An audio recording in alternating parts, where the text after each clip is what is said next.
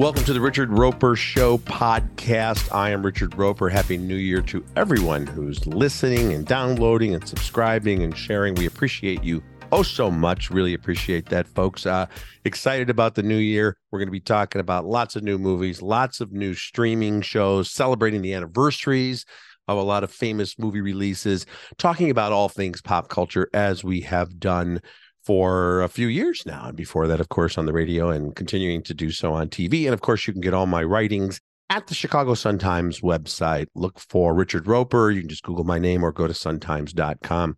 Uh, before we get into everything this week, I want to remind you the Richard Roeper Show is brought to you by AmericanEagle.com studios. The digital landscape is changing rapidly, and to compete in today's online business environment, you need an experienced partner. Since 1995, AmericanEagle.com has partnered with companies of all sizes offering web design, web development, e commerce, mobile apps, and digital marketing to drive your overall business success because they believe that today's online world is your online opportunity. We're going to start off with uh, some pretty heavy stuff. We want to talk about the situation with uh, Buffalo Bills safety Damar Hamlin as of this recording still remains in critical condition. Obviously it's a very fluid situation. By the time you might be listening to this things could have changed. And here's hoping and praying that they will have changed in a positive direction before this was the Richard Roeper show, we used to call it screen time, and we talk about everything that you can get on a screen. That includes not only movies and, and streaming shows, but uh, all things pop culture and uh, sports coverage as well. And in, in this case, the sports, uh, unfortunately, became news as well. So I want to talk a little bit about the various facets of the uh, media coverage of this uh, horrific, almost unprecedented uh, occurrence in that Monday night game between the Bills and the Cincinnati Bengals. I was watching it, uh, but as is often the case, it was the evening when I'm watching sports. I'm doing three or four things at once, and I know you guys are as well. So I was in my home office and I was sitting at my desk and working on the desktop and answering emails and doing things like that. And the TV is a little bit in the corner, got the game on. So at first, I just heard there was an injury report or an injury and an injury timeout. Uh, but it quickly became apparent that this was not uh, just another uh, quote unquote injury on the field. And, you know, as you guys know, that happens in every single football game at least once and far too often more than that. And oftentimes they are very serious injuries, but rarely are they life threatening. Go way back in history, there was a player for the uh, Detroit Lions in the 1960s named Chuck Hughes, 28 year old wide receiver. Lions are playing the Bears, and he actually suffered a, a cardiac incident on the field and passed away within 24 hours. It was not from a hit he took on the field. It was a pre-existing condition. But of course, at the time, people wondered if it had been a result of the play on the field. Uh, you know, the case uh, Monday, what we know, there was a, you know, there was a collision and there was a, a cardiac incident and um, things quickly turned uh, very somber uh, in Cincinnati as you saw the players on on, on both teams uh, overcome with emotion. Obviously, the Bills for their teammate, the Bengals because th- there's a brotherhood for sure in sports. Only the players really know everything they sacrifice everything they risk uh, to go out there on the field for all that money and all that glory. But the risks are very high. You can look up all kinds of research about the fact that the average NFL player does not become independently wealthy for generational uh, money uh, plays maybe three or four years. Uh, and even a lot of the greats uh, suffer the effects of playing such a violent sport uh, in various ways. Uh, we've seen a lot of increased awareness about head trauma and concussion protocol, but it's still an exceedingly dangerous game. Still, this was a shocking, shocking moment. By the time they were saying, "Well, we're going to give the players five minutes to warm up and re- and continue the game," it was quite clear the players were not going to start playing again in five minutes. I want to say, you know, before we get into the various reactions, that I think we have to, in almost every case, give a little bit of leeway to everybody involved because it's something happening in real time. It's unexpected. Sports journalists, and a lot of them are very good journalists, uh, had to segue into becoming news reporters. And you want to err on the side of caution. You don't want to speculate. And yet you have all kinds of airtime to fill.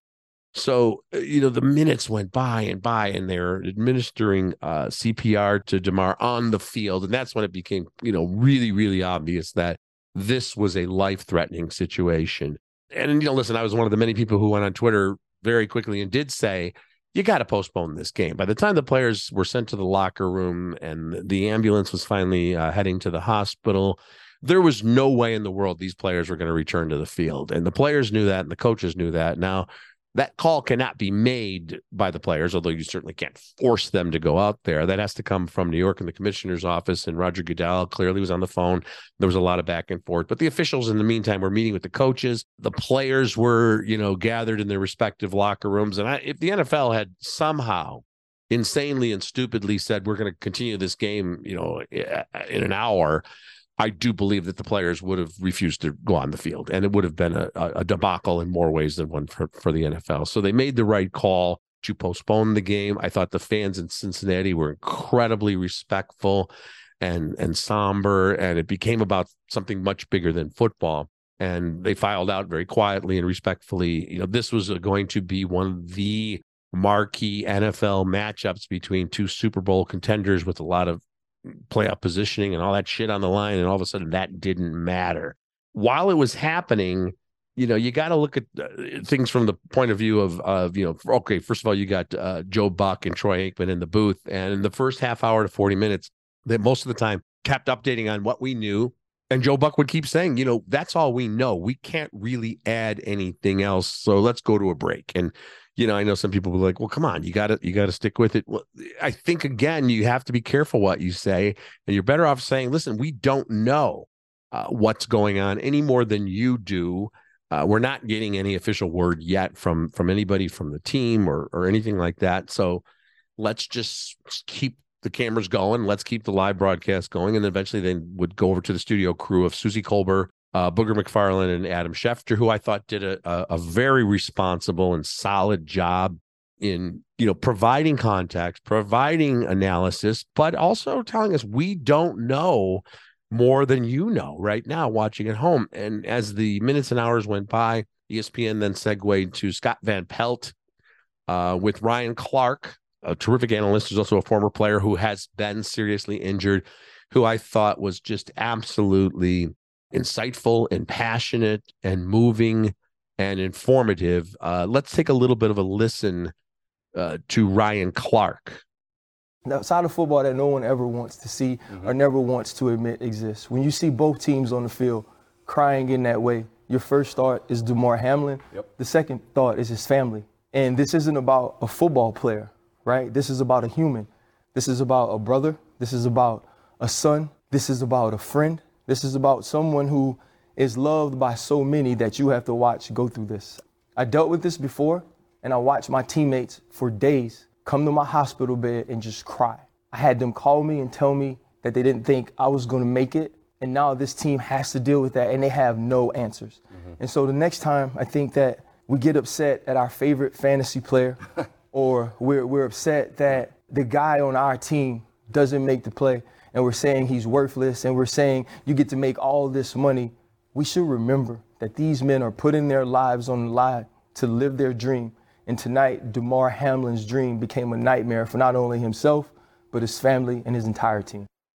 You know, it was it was just it was amazing to watch and and devastating and terrifying. And uh, you know, then there were reporters stationed outside the hospital. We saw Stefon Diggs in street clothes making his way to the hospital to to try to be with his brother in arms and and and support him. We heard that Damar's family was at that game. We saw a footage of him taking a, a, photo with his mother and selfies before the game, and his family had to come down from the stands. You know, you think about it. He's 24 years old, and this is his lifelong dream. He was a a good player in college, but not a guaranteed pro. And here he is playing, you know, on the biggest stage imaginable. What a night of celebration, and then it turns into this night of tragedy. So the reporting, you know, it was again trying to keep up with things, trying to keep people informed, but also trying not to overstep boundaries. Now, there were a couple of controversies, as you would expect. Here's a story from this is from uh, Jenna Lemoncelli of the New York Post. NFL players, NBA players, and retired pro athletes are calling for Skip Bayless to be fired for comments he made in the aftermath of Bills safety Damar Hamlin suffering cardiac arrest on the field during Monday Night Football. After the Bills Bengal game was suspended in Cincinnati, the undisputed, that's the name of the show, the undisputed co host took to Twitter to chime in on the situation. Here's what Skip Bayless tweeted No doubt the NFL is considering postponing the rest of this game, but how? This late in the season, a game of this magnitude is crucial to the regular season outcome, which suddenly seems so irrelevant. Immediately, uh, players, former players, uh, and a lot of fans weighed in just saying, you know, Terrell Owens, for example, the Hall of Fame wide receiver, called it the most despicable tweet ever, saying, I hope you lose your job. ESPN analyst Kendrick Perkins wrote, You're a sick individual. NBA point guard Isaiah Thomas said, I hope they fire you, bro. For you to even think of the game is very sad. On and on it goes. I agree with all of that. I, I don't necessarily want to get into or, or condone the idea that he should be fired. Uh, I think there should definitely be some sort of, there's already been an apology, but, you know, okay, take that for what it is but definitely some sort of discipline. You know, Skip Bayless is a broadcaster who prides himself on stirring up the pot, saying controversial things. The kind of guy that people love to hate. I personally don't have the time and energy to hate a sports broadcaster. I've done a couple of radio gigs with him way back in the day. You know, he's a slick operator. He's very smart. He knows what he's doing. I don't particularly find his insights when I do tune in or see him on Twitter that insightful it seems like he's more about like riling people up, and he certainly did that here. But yeah, it was it was a, it was a bullshit tweet. It was horrible. And at the end of where he says the game suddenly seems so irrelevant, well, you should have re- listened to yourself, pal. Don't talk about the game. And there were some other people who, this was in the very early stages, but it was already clear that this was a serious injury. In the very early stages, when Damar Hamlin was still on the field being tended to, where people were weighing in about, oh, I've got a bet in this game. Oh, what about the playoffs? Who gives a shit? You know, that, that's that's if you're thinking of tweeting something like that, and I, you know, we've said this many times on the podcast. If you have doubts about something you're about to tweet, don't tweet it. If you have doubts about something you're about to email to somebody, hang on to it for a day and see if you really want to say that. That's certainly uh, the case here with this. So, you know, a lot of ill-advised reactions. Uh, quick sidebar to get into the obviously inconsequential in the grand scheme of things uh, details. What we do know now in terms of the scheduling is they're not going to play this game between the Bengals uh, and the Bills this week. I think that's very wise. But those two teams have games this Sunday. I think they're going to play those games, and then they're, they're going to then figure out if this game needs to be replayed for playoff seeding purposes, et cetera. There's a one week cushion the NFL can work with because there right now is a two week cushion between the end of the playoffs and the Super Bowl. So they can maneuver and manipulate things in a way so that they can still continue with the schedule. But yeah, things are going to have to be moved. It's interesting if you look uh, historically at, uh, unfor- unfortunately, this has not happened a lot, but there have been a couple of times when huge uh, tragedies have overshadowed the game. in 1963, John F. Kennedy was assassinated on November 22nd, and the NFL did play just two days after JFK's assassination Pierre Salinger was the press secretary, uh, and he actually urged then Commissioner Pete Rozelle to play the games. You know, that kind sort of the same mentality they had during World War II, where they're like, even though these rosters are depleted, we need to keep playing baseball. Americans need that. At the time, there was the National Football League and the American Football League before they merged. The the AFL canceled its slate, but the NFL did play. Uh, if you Google, there's some amazing stories about out there about how the Dallas Cowboys played in Cleveland and of course, uh, John F. Kennedy was assassinated in Dallas, and a lot of people blamed the city, which obviously wasn't fair. It's not the city's fault, although there was certainly a climate of hostility toward JFK at the time. But when the Dallas Cowboys, who had nothing obviously to do with it and, and were from all over the country, when they went up to Cleveland, uh, hotel bellhops refused to help them out. The fans booed and issued threats, and it was just the, the game between the Cowboys and the Browns was one of the worst games in NFL history in terms of the the crowd um, heckling, the lack of attendance. It was only a little more than half full, I think, and and the players on both sides not really wanting to play.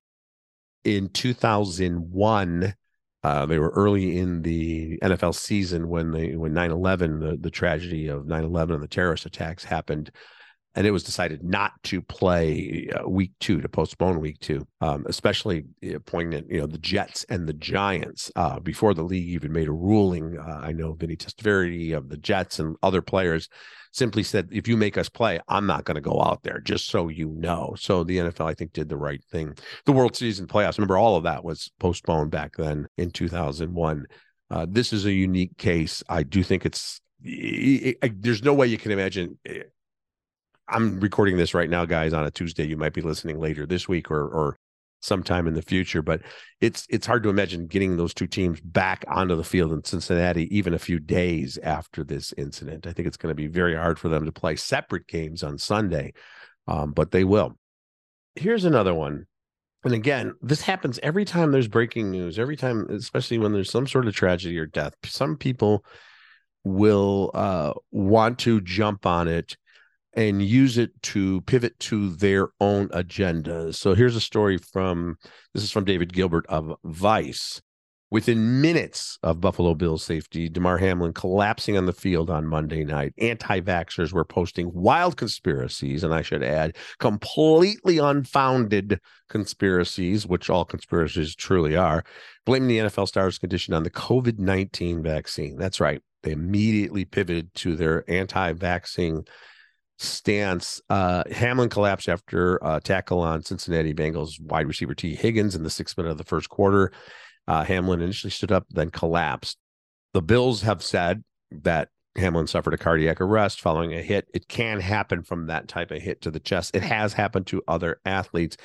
And yet, you had people i'm not even going to mention this this one person he's a former newsmax host and uh, newsmax is is the most ridiculous name for an organization that never maxes out on actual news uh, but this former newsmax host says I know what everyone with any common sense is thinking. This is the first time a pro athlete had had this happen. And then he put two needle emojis next to his tweet.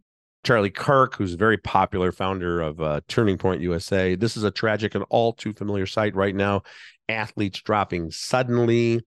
There's a lot of tweets out there that either insinuated or directly said that this was something that occurred because COVID 19 vaccines can can cause this. Uh, there's absolutely no evidence that that was the case, and it's despicable to speculate and advance your wild conspiracy theories when someone, a young man, is fighting for his life. I want to do read this tweet from this is Dr. Khalid Al uh, who says, My prayers are with Damar Hamlin. As an arrhythmia specialist, I believe the blow to his chest during a certain period in the cardiac cycle triggered ventricular fibrillation, a condition called commotio cordis. It is not associated with pre-existing heart damage or COVID. I think the science is the the way to go with this. As always, listen to the science.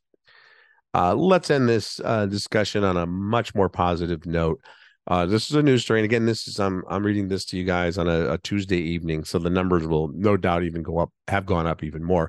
Fans are showing their support for Bill's safety Damar Hamlin, who went into cardiac arrest in Monday night's game by donating to his foundation's toy drive. As of Tuesday afternoon, donations have exceeded 4.3 million dollars. Uh, Hamlin started the toy drive in 2020 through his charity, the Chasing M's Foundation, to raise money and buy toys for children who were impacted by the COVID 19 pandemic. Its hometown of McKees Rocks, Pennsylvania. The GoFundMe account remained open after the 2020 toy drive, and the website has counted more than 159,000 individual donations. All kinds of fans, professional athletes, et cetera, et cetera, have sent in donations. And you know there was a lot of uh, a lot of positive reaction and response all the sincere calls for prayers and good thoughts all the donations all the unified uh, feeling and and community and most people you know realizing this is a very very serious uh, situation. It's not the time for politics. It's not the time to worry about football.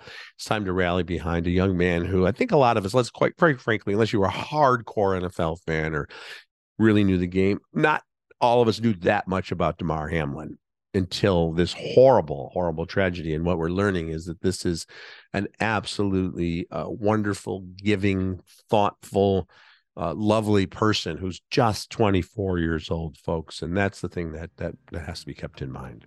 All right, we're going to take a quick break here. When we come back on the other side, we're going to talk about some of the new releases that have just come out.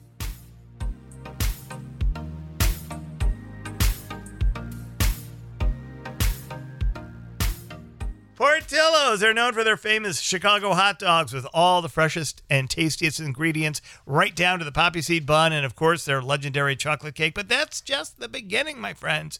The menu has mouth-watering varieties of favorites.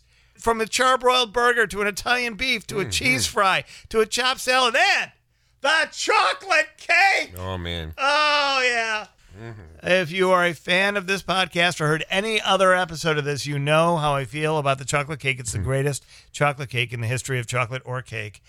Portillo's also has locations throughout the Midwest and in Florida, California, and Arizona. Order curbside pickup or delivery today. Ship Portillo's anywhere in the United States of America by ordering at portillos.com. That's P O R T I L L O S.com.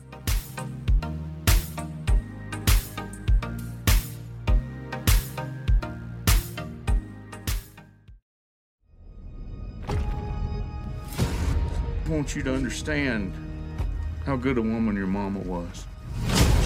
She took Colton Briggs, the coldest killer that I've ever met, and she turned him into a family man. My mama's dead now. Tell me the names of the men who did this.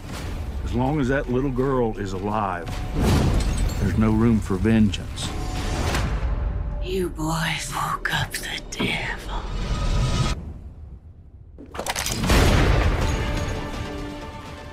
That is a clip from a movie called The Old Way. It's a Western starring Nicolas Cage. It's kind of interesting. You think of all the movies Nicolas Cage has done, he's had a 40 year career, he's had more than 100 roles. Believe it or not, this is the first Western Nicolas Cage has ever starred in. He's, he's done a lot of films that are kind of modern day Westerns, but this is his first traditional Western. Uh, movie called The Old Way. It's not great. I'm just going to tell you guys right now. It's okay. Uh, it's it's very much a traditional revenge western. Uh, Nicolas Cage. I will say this: he plays it straightforward. This is not one of his wild, over the top performances. He plays this former gunslinger who now is living with his wife and daughter on a on the obligatory, you know, dream house in the meadow in the old west, and is not looking for any danger. But his past comes back to haunt him when this posse of killers uh, swoops down on the home one day while he's in town with the daughter well, Nicolas Cage's guy is in town with the daughter and they kill the wife. The wife gets killed, and now he's got to shift back into gunslinger mode. That's pretty much the movie. So, eh, the one interesting thing I thought about this that made it a little bit different is that his 12 year old daughter, uh, the, the character uh, of Nicolas Cage, who's Colton Briggs, which is a classic Western name, his 12 year old daughter, Brooke, who's played by Ryan Kiera Armstrong, and remember this is in the old west before we even had this term but it's clearly on the spectrum. Uh, she seems to have some sort of form of autism. She doesn't really feel anything any empathy when her mother dies which is unsettling. Um, but also that lack of empathy comes in handy when she accompanies her father as they track down these killers to get their revenge. Kind of an interesting angle. They don't explore that enough. It just kind of devolves into your classic, you know, shoot them up. And the villains are unmemorable. You need really good villains in westerns like this who are the equal to the anti-hero so that we really think that they're that menacing and these guys just aren't I also want to go back uh, a little bit to a movie that came out right at the end of the year and is continuing to get a wider release and get an Oscar campaign, which is a bunch of nonsense because that's not going to happen. And that's Damien Chazelle's uh, Babylon. Let's take a listen. I think what we have here in Hollywood is high art. It's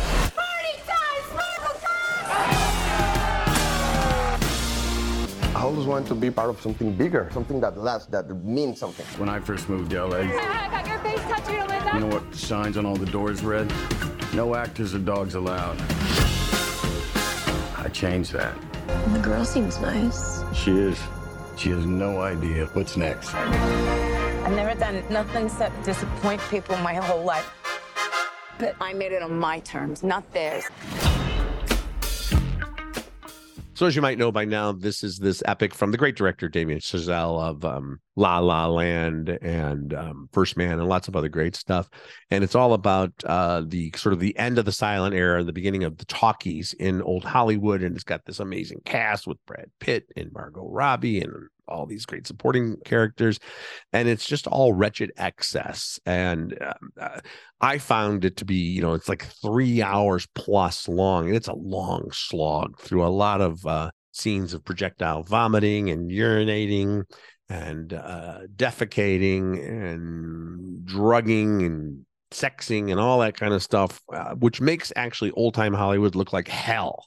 You know, makes Babylon. There you go. Uh, so I, I found it to be a huge misfire. I mean, there's a, a lot of effort. The production values are amazing. I think Margot Robbie's great, but I think she had a rough year with Amsterdam and Babylon. I don't think she gave great performances in either Amsterdam, which, by the way, is another period piece disaster, or in Babylon. She's over the top here with the New Jersey accent. Brad Pitt's a lot of fun, but he's done this kind of role before. So, so just to remind you, uh, stay away from Babylon. If, if someone's trying to drag you to it, don't be dragged. All right, now let's talk about a couple of good things that are coming out. Uh, first of all, let's take a listen to Tom Hanks in A Man Called Otto. Hey, back, back, back, back, back, back, back, back. What is he doing? Parallel parking. Parallel to what? Whole neighborhood is falling apart these days. Get out of here. Nothing works now that you're gone. I brought you some food. Okay, bye. Are you always this unfriendly? I am not unfriendly. Okay, you're like a warm cuddle. You think you have to do everything on your own, but no one can.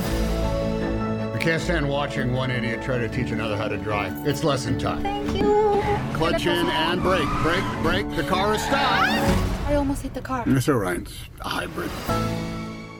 So here's the deal. Uh, this is from uh, Marc Forster as the director who did uh, Finding Neverland and a lot of other really terrific films.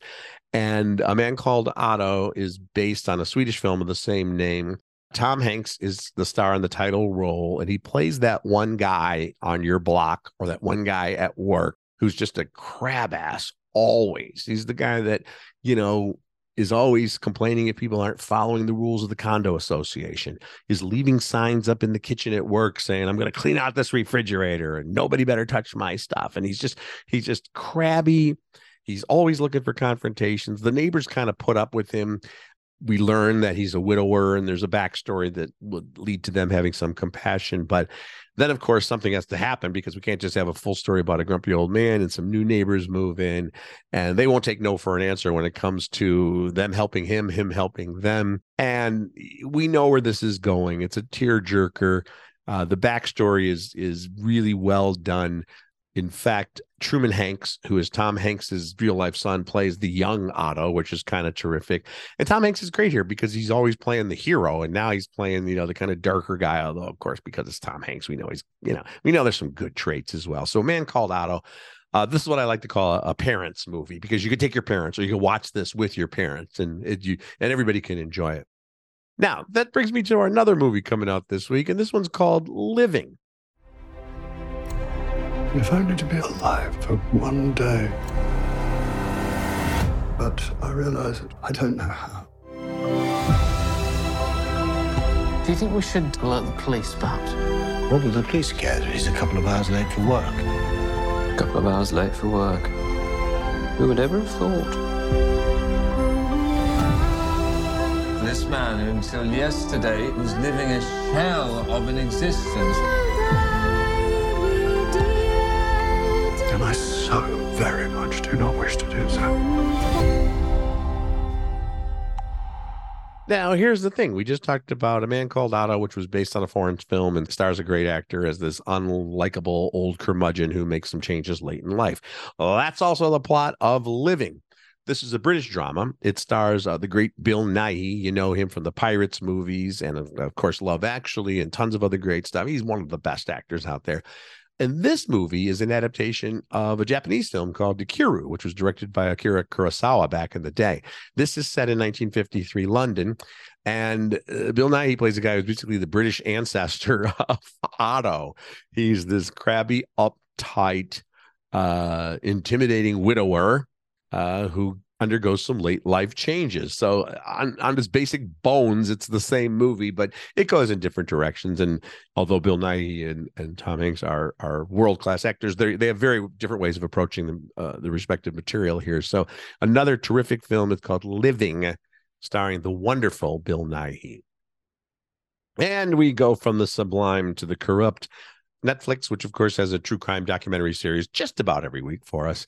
Uh, this one's called Madoff, The Monster of Wall Street. It's a four part Netflix documentary series about late and notorious Bernie Madoff, who, as you probably know, pulled off the greatest, and I should say most terrible Ponzi scheme in the history of ever, basically $64 billion uh, that just disappeared uh, under uh, decades of Bernie Madoff's incredible, outlandish brazen corruption. Here's a guy that was considered to be one of the leading minds on Wall Street. He worked with the SEC and NASDAQ and uh, had its own incredibly successful trading firm. But the whole time he was also operating the shadow company that never made a single trade, concocted everything. And it's like it's like watching a thriller, seeing how this shadow office of Bernie Madoff's operated on the 17th floor of a building in Manhattan, uh, two floors beneath the legitimate firm. But on the 17th floor, they had like old dot matrix printers and uh, cartons of documents that were all doctored and they even had software that manufactured trades. He was taking people's money and just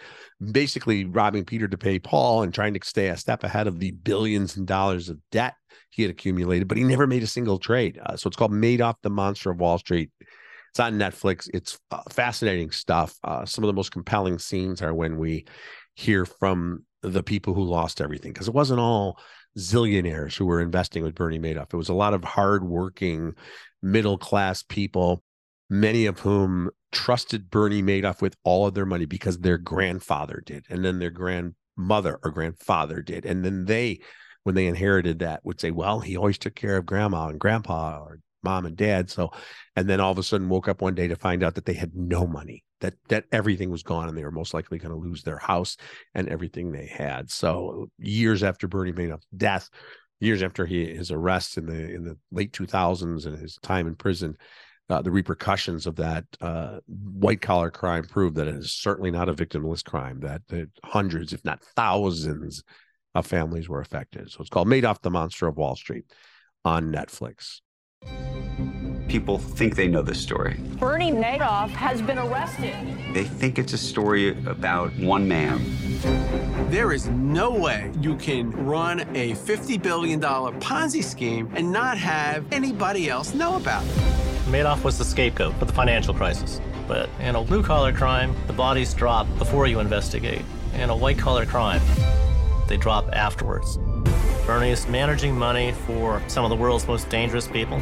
He told me if I am wrong, I have no out. I am a dead man. A hundred years from now, people will remember this story. All right, that's going to do it for this edition of the Richard Roeper podcast. As always, thanks to everybody for listening, and we'll see you again soon.